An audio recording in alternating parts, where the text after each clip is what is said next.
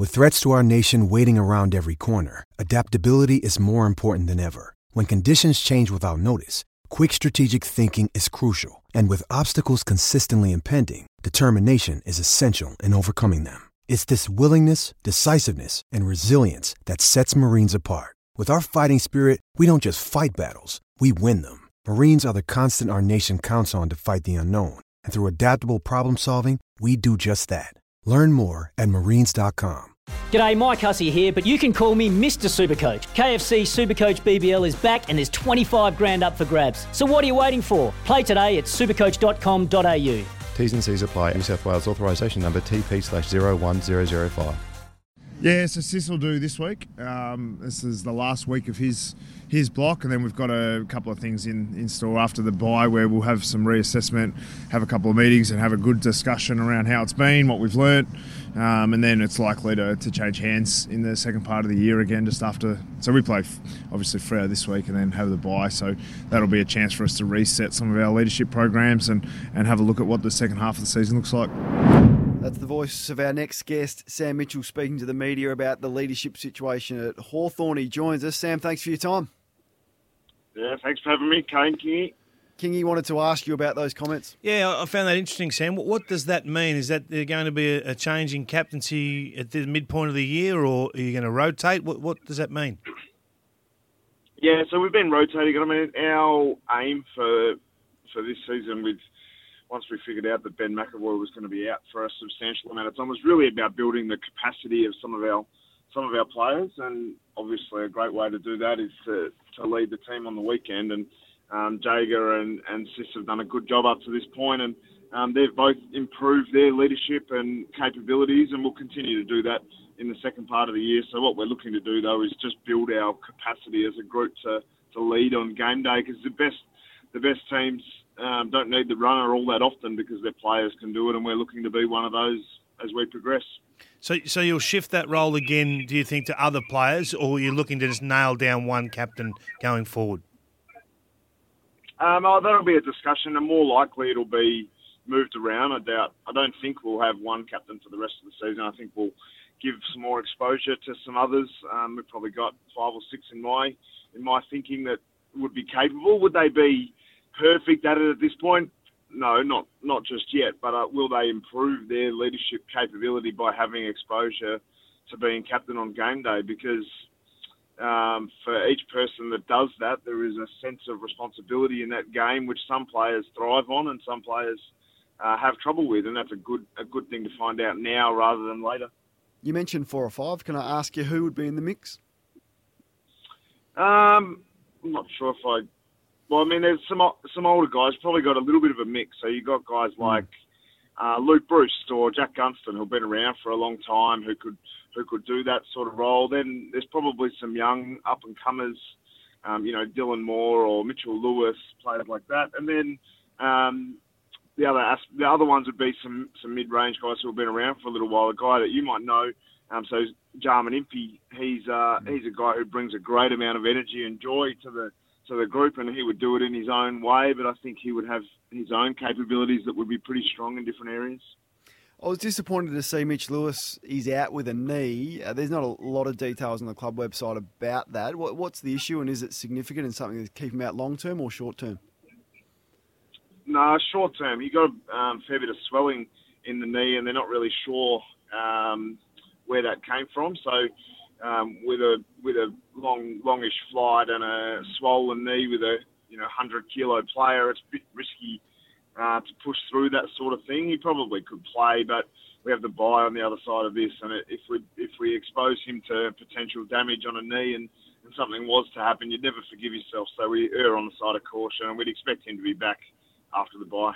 Can I ask you about how good he can potentially be and perhaps just starting to get noticed more so, but 27 goals for the year. He's at the perfect age of 23, looks ready to explode. Do you sort of share that view and did you think he could be this good? That's a good question. I think he's probably ahead in his progression um, of where we thought he might be six months ago. But the best of him has been like what he's been able to play this year. And the most pleasing thing with Mitch has been his level of consistency. So I think being a key forward Um, we're reasonably low for inside 50s, but his ability to compete consistently has been really strong and really pleasing. I think what's happened is he's had a couple of games where on the stat sheet he's only had, you know, six or eight possessions, but he's still given us what we needed in that game, and that was great competition. I think there was a game two weeks ago where he was in 21 marking contests and wasn't beaten in any, so none. He was outmarked zero times. So when you're getting consistency like that from a player, um, I think that you become a much more reliable teammate, and the players love to to kick it to him because they know that they, we won't lose that contest. Mitch, love talking with you every couple of weeks and don't want to talk just Hawthorn. I want to ask you about the challenge of player harmony. How hard is it to, to keep the 50 guys or the 45 guys all in tune? I know they don't have great relationships with each and every one of them. There's different levels of, uh, of, of yeah, I guess, friendship. unity and friendship. Mm. Uh, how do you see that as a challenge for the coach, and how do you how do you handle that?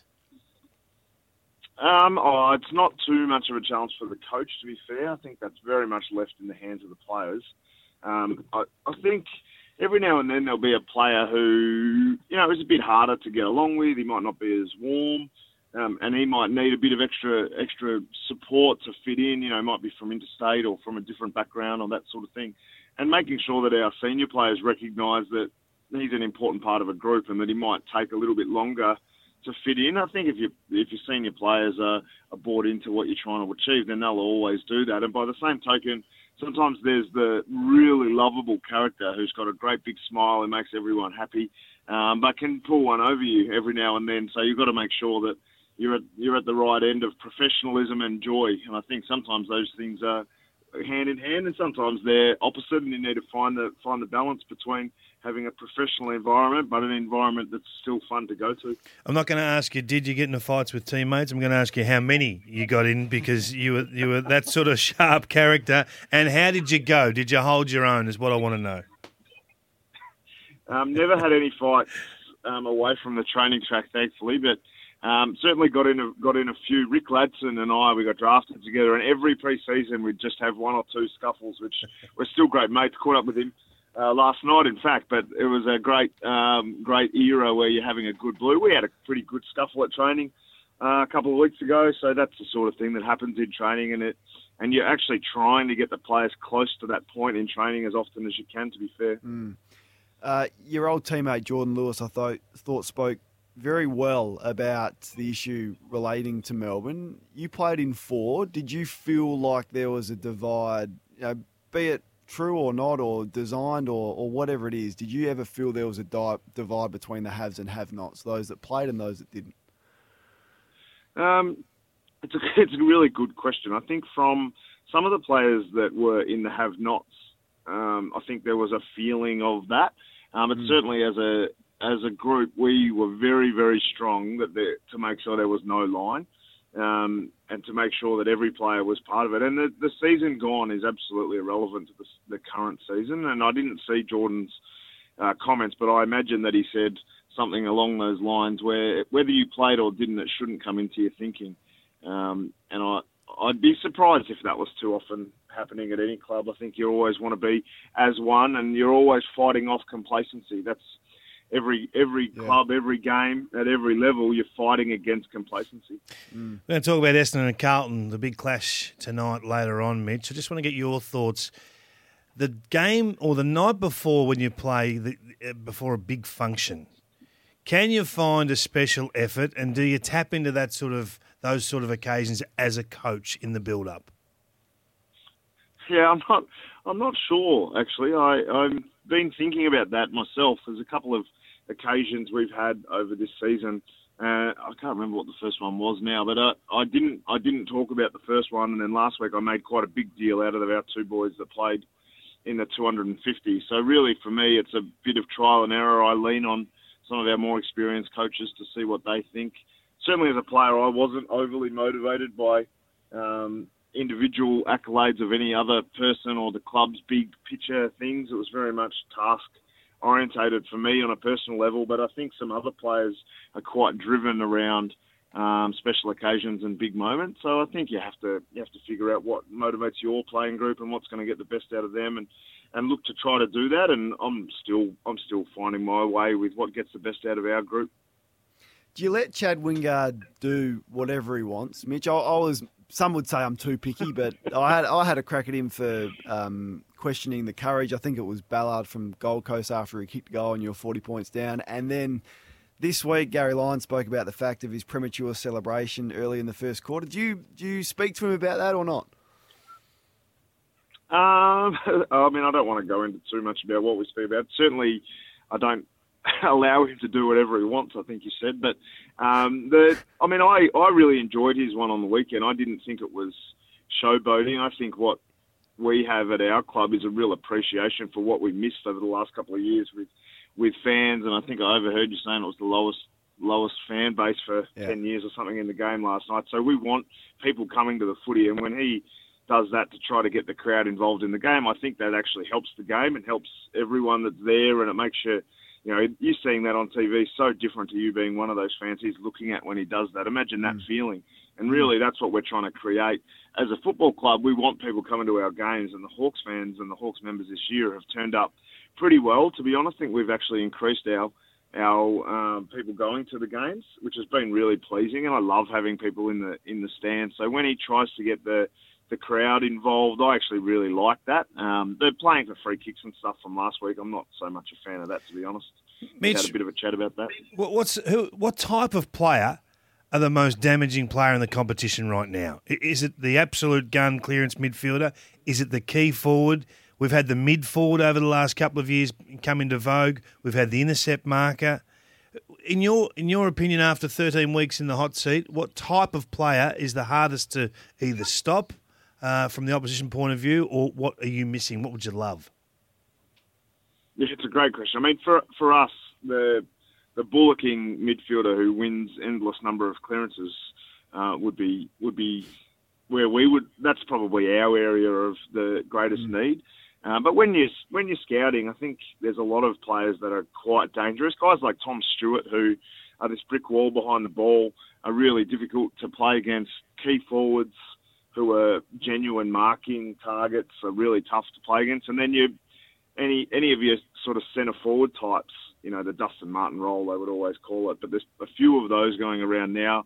And the other one you probably didn't mention where we've had the most trouble, I think, if we went through who's got the votes against us across the course of the year, there'd be a lot of ruckman um, involved in that. And so we've got a bit of a challenge with trying to create some parity around the middle of the ground just due to due to inexperienced ruck combinations.